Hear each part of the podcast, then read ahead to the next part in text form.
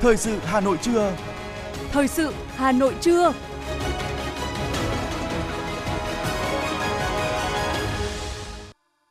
Quang Minh và Phương Nga xin được đồng hành cùng quý thính giả trong 30 phút của chương trình thời sự trưa nay, Chủ nhật ngày 20 tháng 11 năm 2022. Những nội dung chính sẽ được đề cập đến trong chương trình.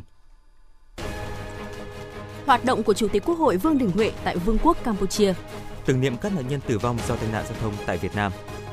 Huyện Đông Anh thu ngân sách từ đấu giá đất cao nhất Hà Nội. Trong phần tin thế giới, Thủ tướng Anh Rishi Sunak lần đầu thăm Ukraine kể từ khi nhậm chức. Kim ngạch thương mại Nga-Trung năm 2022 dự kiến sẽ lập kỷ lục mới. Sau đây là nội dung chi tiết. Thưa quý vị và các bạn, chiều ngày 19 tháng 11, trong khuôn khổ chuyến thăm chính thức Vương quốc Campuchia và dự Đại hội đồng Liên nghị viện các quốc gia Đông Nam Á lần thứ 43, Chủ tịch Quốc hội Vương Đình Huệ đã đến chào Quốc vương Campuchia Norodom Sihamoni tại Cung điện Hoàng gia Campuchia.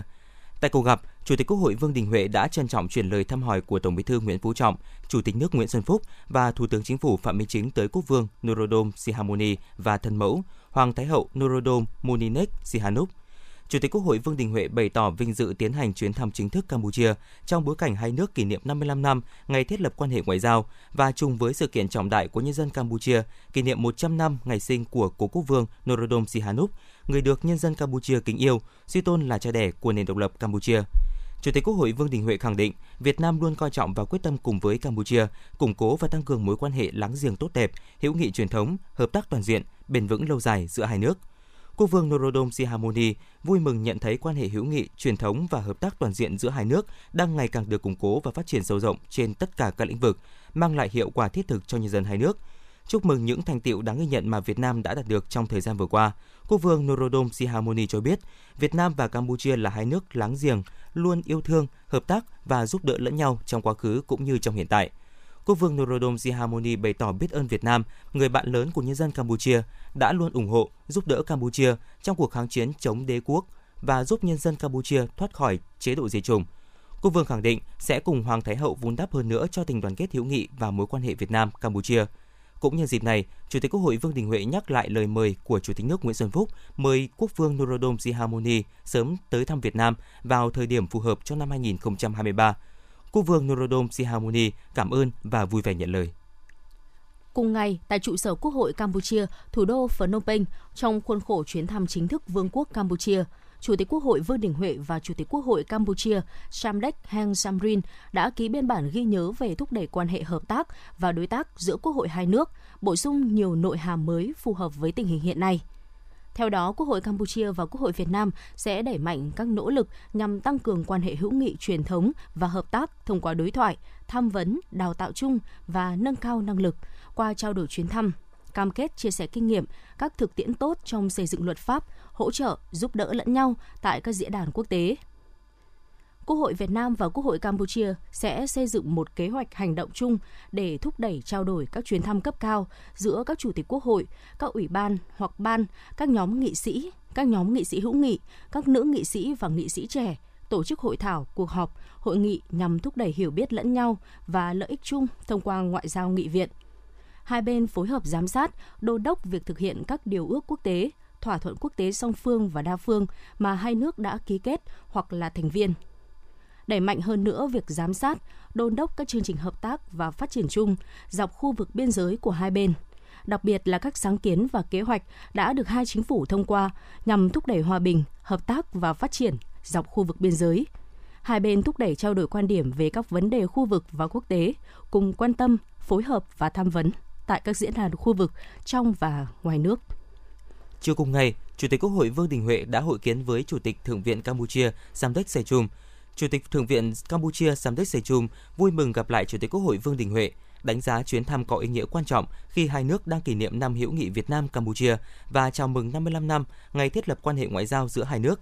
Nhắc lại những kỷ niệm tốt đẹp về chuyến thăm chính thức Việt Nam rất thành công vừa qua, Chủ tịch Thượng viện tin tưởng dưới sự lãnh đạo sáng suốt của Đảng Cộng sản do Tổng Bí thư Nguyễn Phú Trọng đứng đầu, Việt Nam sẽ tiếp tục phát triển ngày càng thịnh vượng, hoàn thành mục tiêu trở thành nước phát triển có thu nhập cao vào năm 2045 Chủ tịch Quốc hội Vương Đình Huệ bày tỏ vui mừng trước những bước phát triển không ngừng của quan hệ láng giềng tốt đẹp, hữu nghị truyền thống, hợp tác toàn diện, bền vững lâu dài giữa hai nước, cũng như sự hợp tác ngày càng chặt chẽ và hiệu quả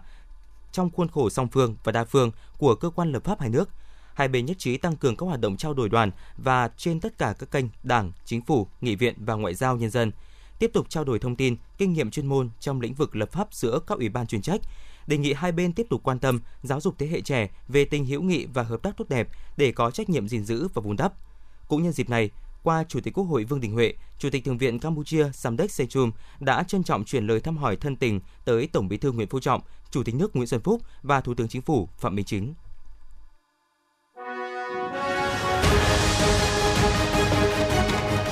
Thời sự Hà Nội, nhanh, chính xác, tương tác cao. Thời sự Hà Nội, nhanh, chính xác, tương tác cao.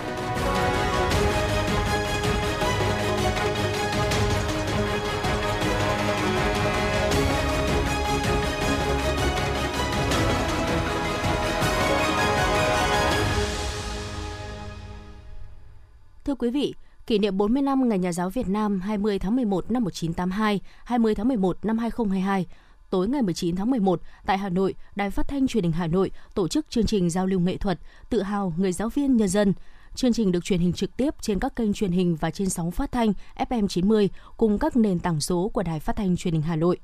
Dự chương trình có Bộ trưởng Bộ Giáo dục và Đào tạo Nguyễn Kim Sơn, Phó Bí thư Thành ủy Hà Nội Nguyễn Văn Phong, các Phó Chủ tịch Ủy ban nhân dân thành phố Hà Nội Trử Xuân Dũng, Dương Đức Tuấn, đại diện lãnh đạo Sở Giáo dục và Đào tạo Hà Nội, các sở, ngành, ban giám hiệu và một số giáo viên các trường học trên địa bàn thành phố.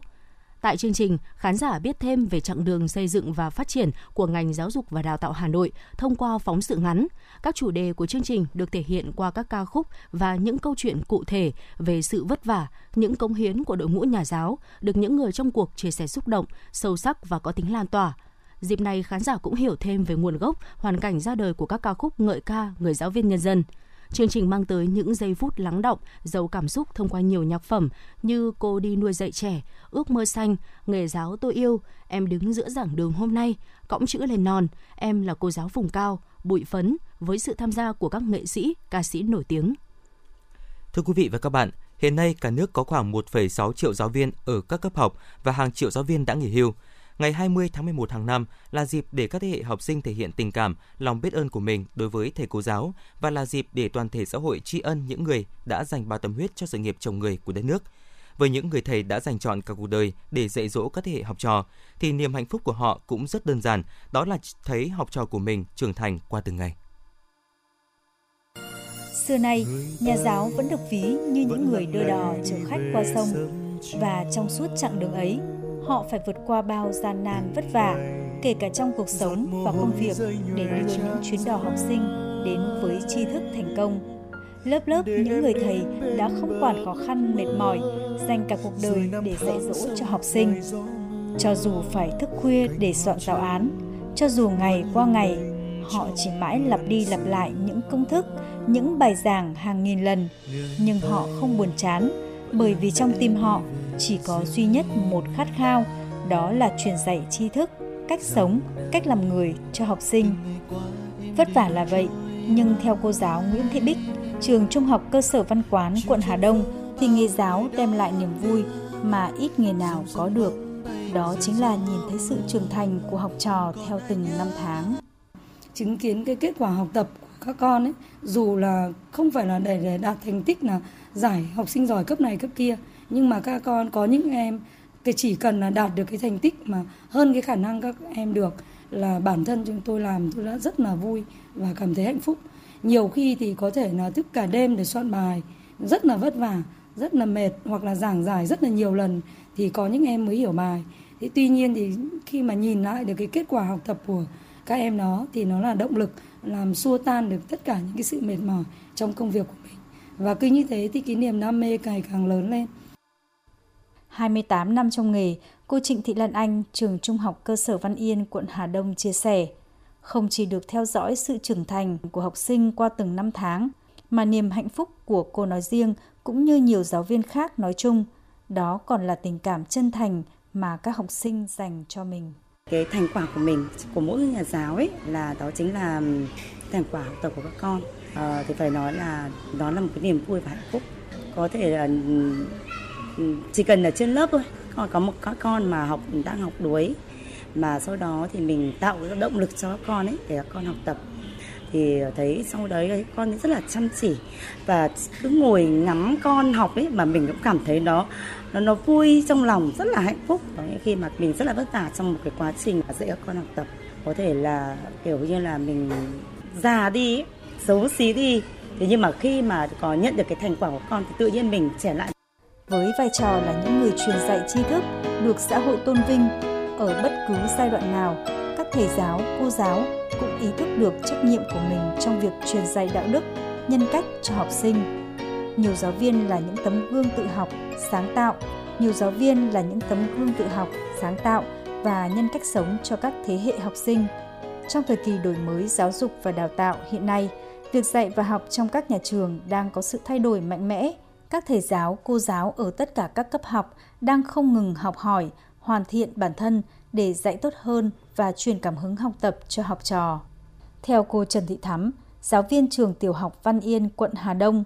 dù nghề giáo được xã hội tôn vinh, nhưng mỗi giáo viên đang ý thức rất rõ trách nhiệm của mình để đáp ứng nhu cầu ngày càng cao trong học tập của học sinh và cả phụ huynh. Tự mình trau dồi những kiến thức mới, tiếp cận những cái thông tin mới và đặc biệt là tìm tòi những cái phương pháp dạy học mới nhất để làm sao mà linh hoạt trong các giờ dạy, rồi cùng đồng nghiệp của mình tích cực ừ, dự giờ, thăm lớp và trong những buổi sinh hoạt chuyên môn ở trường thì chúng tôi cũng thảo luận để tìm ra những cái biện pháp mới nhất, con đường đi nhanh nhất để giúp học sinh chiếm ờ, lĩnh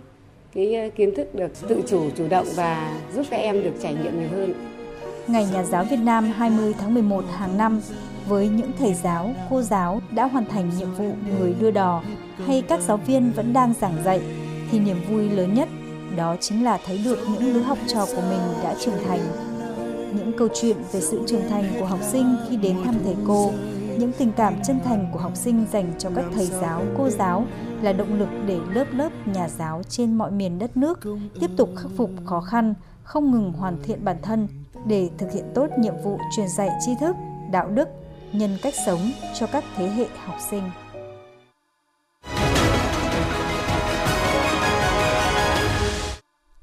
Thưa quý vị và các bạn, có một lớp học không có tiếng chống trường rộn rã, chỉ có những đứa trẻ đặc biệt. Một lớp học còn thiếu thốn nhưng luôn ngập tràn tình yêu thương. Đó chính là lớp học tình thương dành cho trẻ khuyết tật bẩm sinh của cô giáo Lê Thị Hoa, giáo viên trường tiểu học Đông Sơn, huyện Trương Mỹ, thành phố Hà Nội. Suốt 17 năm vừa qua, cô Hòa như cánh chim không mỏi, miệt mài mang tri thức và tình cảm của mình giúp các em kém may mắn. Để rồi mỗi dịp cuối tuần, mái ấm nhỏ tại chùa Hương Lan lại rộn ràng tiếng bước chân đến lớp.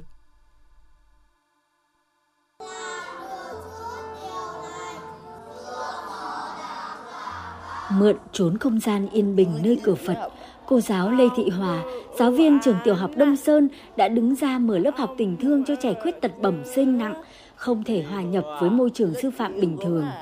Dù bận rộn với công việc cơ quan và gia đình, nhưng 17 năm qua, cô giáo Hòa như cánh chim không mỏi, miệt mài dạy dỗ, yêu thương những học trò đặc biệt. Không có tiếng chống trường rộn rã, không có khuôn viên rực rỡ ngàn hoa, lớp học tình thương của cô Lê Thị Hòa tại chùa Hương Lan đã duy trì như vậy trong bao năm qua.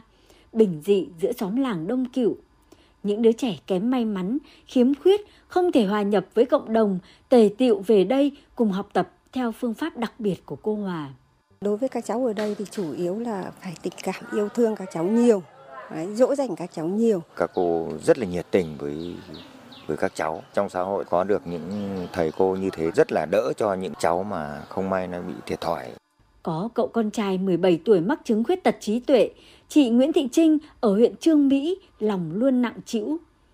Thế rồi những bậc phụ huynh từng mang tâm trạng bất lực khi gõ cửa nhiều nơi mong tìm cơ hội cho con được đến lớp nhưng thất bại như chị Trinh.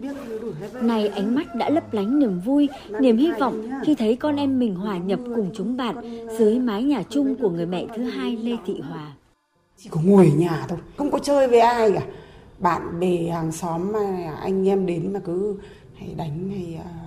đuổi. Theo học lớp tình thương, cô à, Hòa thật là vui là vui. Cô dạy, quan tâm, như là một người mẹ thứ hai luôn. Mà từ lúc mà đi học đến giờ, tự mình đi, tự mình về là nhớ đường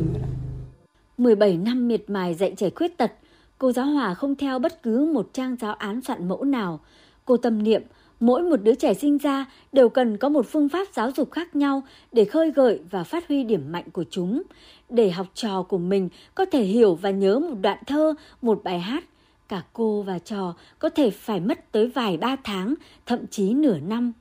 Thế nhưng hành trình ấy cô chưa khi nào ngơi nghỉ. Sự tiến bộ dù nhỏ nhoi của học trò cũng là động lực để cô tiếp tục những chuyến đò đầy gian nan. Khi mà mình thành lập cái lớp học tình thương này thì tức là không được sự ủng hộ của phụ huynh và không được sự ủng hộ của đồng nghiệp lúc đấy thì tôi làn lắm tôi nghĩ là thôi thì có khi mình bỏ thế nhưng lại được sư thầy sư thầy cũng là một trong những đảng viên sư thầy nói là nhưng lúc này là đảng và Phật đang thử con. Nếu con vượt qua được, con sẽ có một ngân hàng nhân quả. Điều đó làm tôi càng cố gắng yêu các con hơn bằng tình yêu thương của mình và dần dần tôi đã cảm phục được. Xen lẫn niềm vui và sự hạnh phúc khi giúp nhiều trẻ khuyết tật có nơi học tập. Cô Hòa phải đối mặt với những khó khăn mà trước đây chưa từng nghĩ đến. Những ngày trái gió trở trời, nhiều em đau đầu, gào thét, cắn xé quần áo. Có những em bước vào tuổi dậy thì cơ thể có nhiều thay đổi, cô Hòa phải hướng dẫn các em từng ly từng tí từ cách chăm sóc và bảo vệ mình đến những điều hay lẽ phải.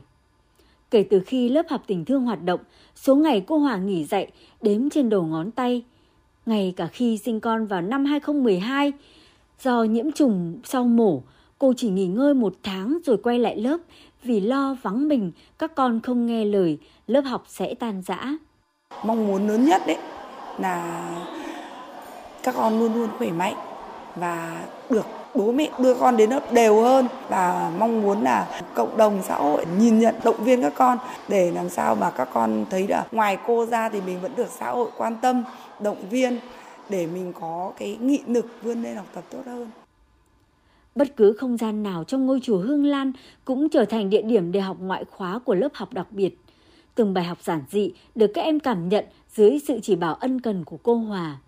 học chữ, học những câu chuyện về cuộc sống và học cả cách nói lên ước mơ của mình. Con tên là Trần Hương Thảo, năm nay con 9 tuổi, con rất yêu cô Hòa. Tại vì cô thương con, cô thường dạy con những điều tốt để giúp giúp đỡ mọi người. Con gần 20 tuổi rồi. Trong đầu con đang nghĩ,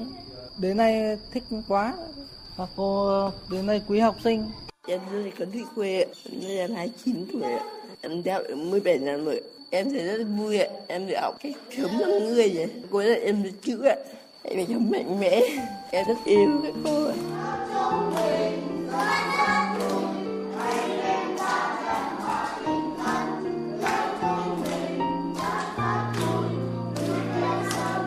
Những ước mơ trở thành bác sĩ, cô giáo hay chỉ đơn giản là lấy vợ của những học trò đặc biệt có thể khó thành hiện thực hơn những trẻ bình thường nhưng cô Hòa sẽ tiếp tục nuôi dưỡng và chắp cánh cho các em. Niềm vui và hạnh phúc cứ được nhân lên và lan tỏa khiến cho những học trò của cô Hòa thêm nỗ lực vượt lên hoàn cảnh và tin vào ngày mai tươi sáng. Và cứ thế, nhà giáo Lê Thị Hòa đã thực sự trở thành người anh hùng vô danh như lời dạy của Chủ tịch Hồ Chí Minh.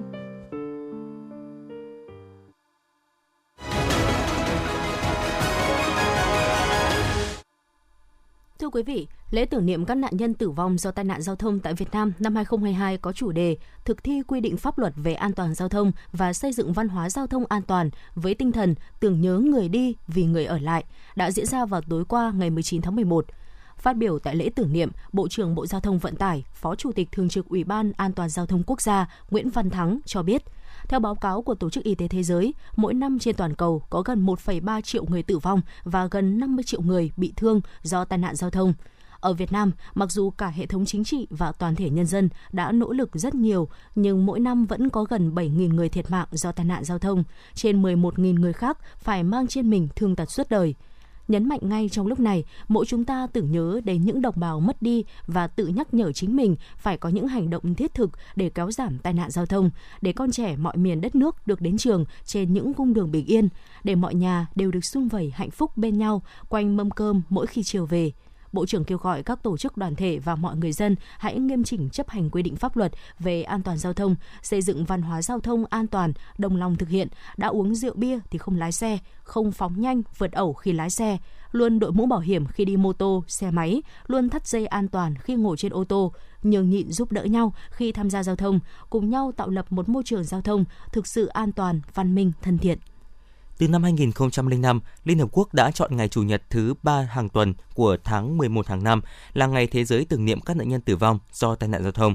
Năm 2022, Ngày Thế giới tưởng niệm nạn nhân tử vong do tai nạn giao thông được tổ chức vào ngày 20 tháng 11 năm 2022 với chủ đề Thực thi quy định pháp luật về an toàn giao thông và xây dựng văn hóa giao thông an toàn. Đây là năm thứ 11 Việt Nam cùng thế giới tổ chức các hoạt động tưởng niệm nạn nhân tử vong do tai nạn giao thông. Phòng Cảnh sát Giao thông Công an thành phố Hà Nội thông tin, từ đầu năm học 2022-2023 đến nay đã tập trung hướng dẫn xử lý vi phạm giao thông và tuyên truyền về luật giao thông đường bộ tới các bậc phụ huynh khi đưa học sinh đến trường. Phòng Cảnh sát Giao thông khẳng định thời gian tới tiếp tục tuyên truyền về luật giao thông đường bộ nhằm nâng cao ý thức tự giác đối với các phụ huynh khi đưa đón con em đến trường, tập trung hướng tới tuyên truyền mỗi khi tham gia giao thông bằng mô tô, xe gắn máy phải đội mũ bảo hiểm cho con trẻ lực lượng cảnh sát giao thông sẽ tích cực phối hợp cùng phòng giáo dục và đào tạo các quận huyện, thị xã cùng nhà trường vào cuộc mạnh mẽ hơn nữa trong công tác tuyên truyền, xử lý vi phạm.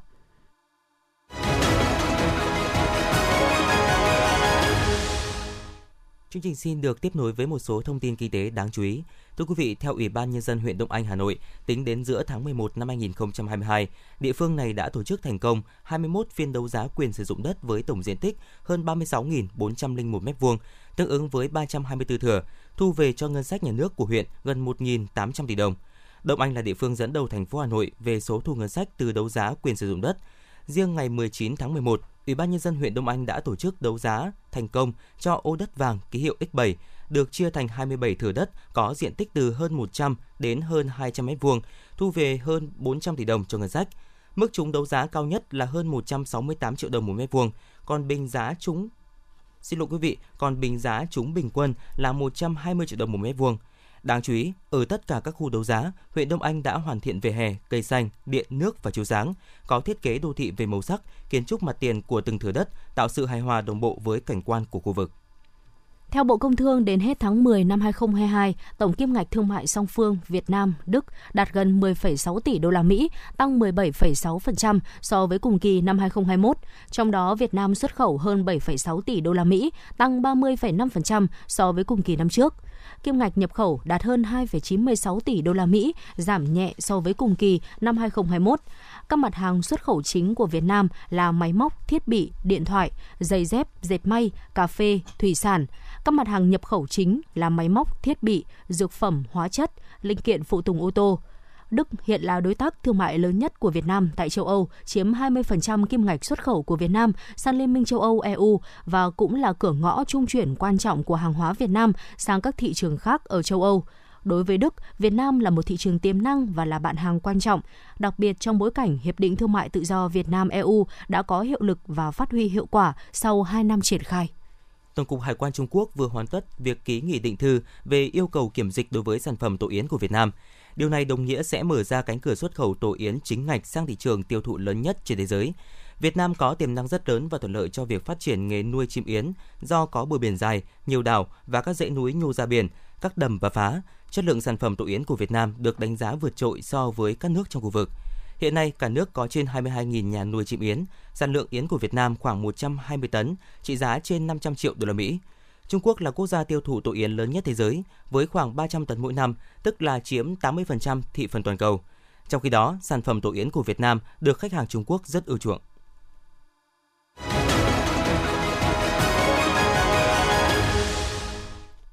Xin được chuyển sang phần tin thế giới. Thủ tướng Anh Rishi Sunak đã có chuyến thăm không báo trước đến Ukraine. Đây là chuyến thăm đầu tiên của ông Sunak đến Ukraine kể từ khi ông nhậm chức Thủ tướng Anh. Thông báo của Văn phòng Thủ tướng Anh nêu rõ, Thủ tướng Sunak thực hiện chuyến thăm đầu tiên của ông tới Kiev để gặp Tổng thống Ukraine Volodymyr Zelensky và xác nhận sự ủng hộ của London đối với nước này. Hôm nay, tại Kazakhstan sẽ diễn ra cuộc bầu cử tổng thống trước hạn. Gần 12 triệu cử tri của nước Cộng hòa sẽ đi bỏ phiếu để lựa chọn người đứng đầu mới cho đất nước trong số 6 ứng cử viên, bao gồm Tổng thống đương nhiệm Kasim Tokayev, theo Ủy ban bầu cử Trung ương Kazakhstan, các điểm bỏ phiếu trên cả nước đã sẵn sàng mở cửa từ 7 giờ theo giờ địa phương và đóng cửa vào lúc 20 giờ.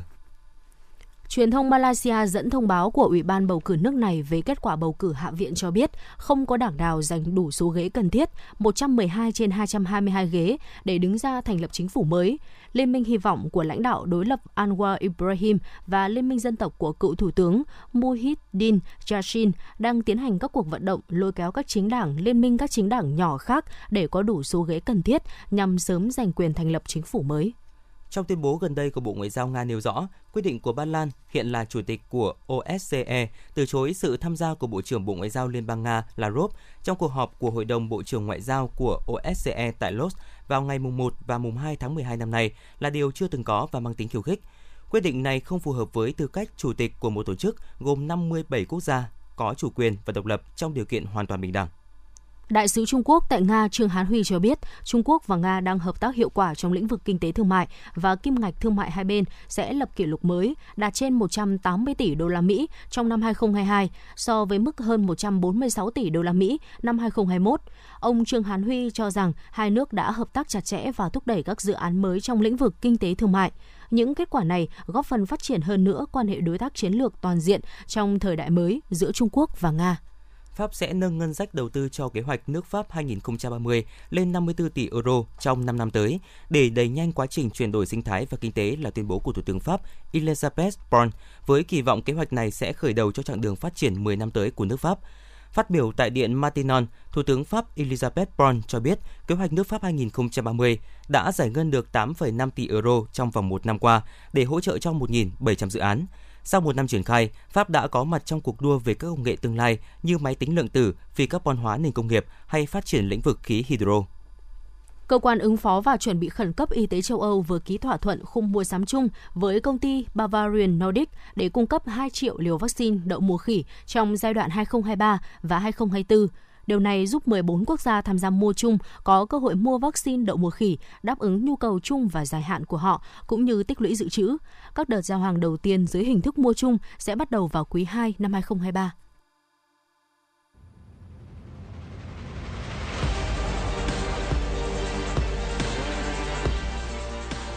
Bản tin thể thao Bản tin thể thao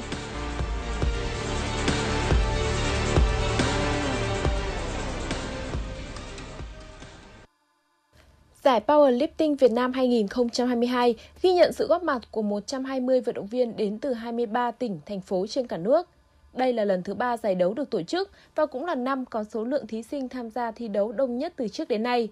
Các vận động viên được chia thành các bảng thi đấu ở 11 hạng cân dành cho cả nam và nữ. Các thí sinh xuất sắc nhất của từng hạng cân cũng sẽ đọ tài với nhau để giành được danh hiệu vận động viên toàn năng, được tính dựa trên tổng mức tạ và cân nặng thí sinh.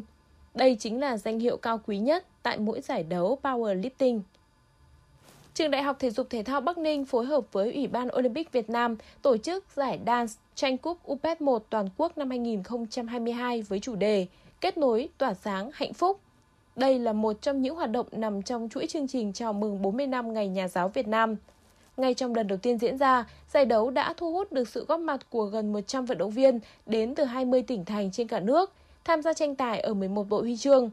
Bên cạnh việc thúc đẩy phong trào tập luyện các loại hình khiêu vũ như vũ đạo thể thao giải trí, nhảy hiện đại, thể dục thẩm mỹ, giải đấu còn là dịp để đánh giá chất lượng công tác giảng dạy và học tập các môn thể dục nói chung, tạo điều kiện áp dụng những kiến thức đã được trang bị trong quá trình học tập vào thực tiễn thi đấu và tổ chức giải. Dù được đánh giá là vượt trội hoàn toàn so với đại diện tới từ châu Phi là Ai Cập, nhưng đội tuyển Bỉ lại gây thất vọng khi nhận thất bại ở trận giao hữu ngay trước thềm World Cup 2022. Đại diện châu Âu gặp khó trước lối chơi phòng ngự chặt chẽ của các cầu thủ đến từ châu Phi. Trong hiệp thi đấu đầu tiên, bị áp đảo về tỷ lệ kiểm soát bóng nhưng chỉ tung ra một cú dứt điểm trúng đích. Phút 33, bất ngờ xảy ra khi The Bruyne để mất bóng tạo điều kiện cho tiền đạo Mustafa Mohamed tung cú sút hiểm hóc ngoài vòng cấm, mở tỷ số cho Ai Cập. Sang hiệp 2, Ai Cập tiếp tục tạo nên bất ngờ khi từ pha phản công nhanh, Trezeguet đã dứt điểm gọn gàng, nâng tỷ số lên thành 2-0. Thua trong phánh, đội tuyển Bỉ đẩy cao tốc độ trận đấu trong khoảng thời gian còn lại và có bàn thắng rút ngắn tỷ số xuống còn 1-2 nhờ công của Luis Openda. Tuy nhiên, đó cũng là tất cả những gì họ làm được. Trung cuộc, Bỉ nhận thất bại 1-2 trước Ai Cập và có màn chạy đà không thực sự thuận lợi ngay trước thềm World Cup 2022. FIFA World Cup 2022 diễn ra vào tháng 11 và 12 tại Qatar, một thời điểm khác hẳn so với những kỳ World Cup trước đây. Nhiệt độ ban ngày tại Qatar những ngày qua khoảng 30 đến 33 độ, độ ẩm là 35%. Vì vậy, nhiều đội tuyển lựa chọn tới sớm để thích nghi về thời tiết hoặc lùi giờ tập vào buổi tối. Bài toán về nhiệt độ khiến ban tổ chức phải đưa ra những giải pháp thích nghi với điều kiện thời tiết tại đây. Giáo sư Saukani, khoa kỹ thuật cơ khí của Đại học Qatar đã đưa ra giải pháp phát triển công nghệ giúp giữ một bong bóng không khí mát mẻ bên trong sân cho dù bên ngoài nóng tới đâu. Giải pháp đường hầm gió đã được lắp đặt để giúp điều hòa không khí trong sân, không chỉ là nhiệt độ mà còn phải kiểm soát độ ẩm, làm sạch và kiểm soát ô nhiễm không khí. Cung cấp năng lượng cho hệ thống làm mát này là dự án nhà máy năng lượng mặt trời Al-Qasat cách Doha 80 km. Công nghệ tương tự đã được tích hợp vào các nhà kính nông nghiệp ở sa mạc Qatar. Thưa quý vị, dự báo thời tiết khu vực trung tâm thành phố Hà Nội, trời không mưa, trưa chiều trời nắng, nhiệt độ từ 25 tới 30 độ C. Quý vị và các bạn vừa nghe chương trình thời sự của Đài Phát thanh và Truyền hình Hà Nội. Chỉ đạo nội dung Nguyễn Kim Khiêm, chỉ đạo sản xuất Nguyễn Tiến Dũng, tổ chức sản xuất Xuân Luyến, đạo diễn Kim Oanh, phát thanh viên Quang Minh Phương Nga cùng kỹ thuật viên Duy Anh thực hiện. Thân mến chào tạm biệt.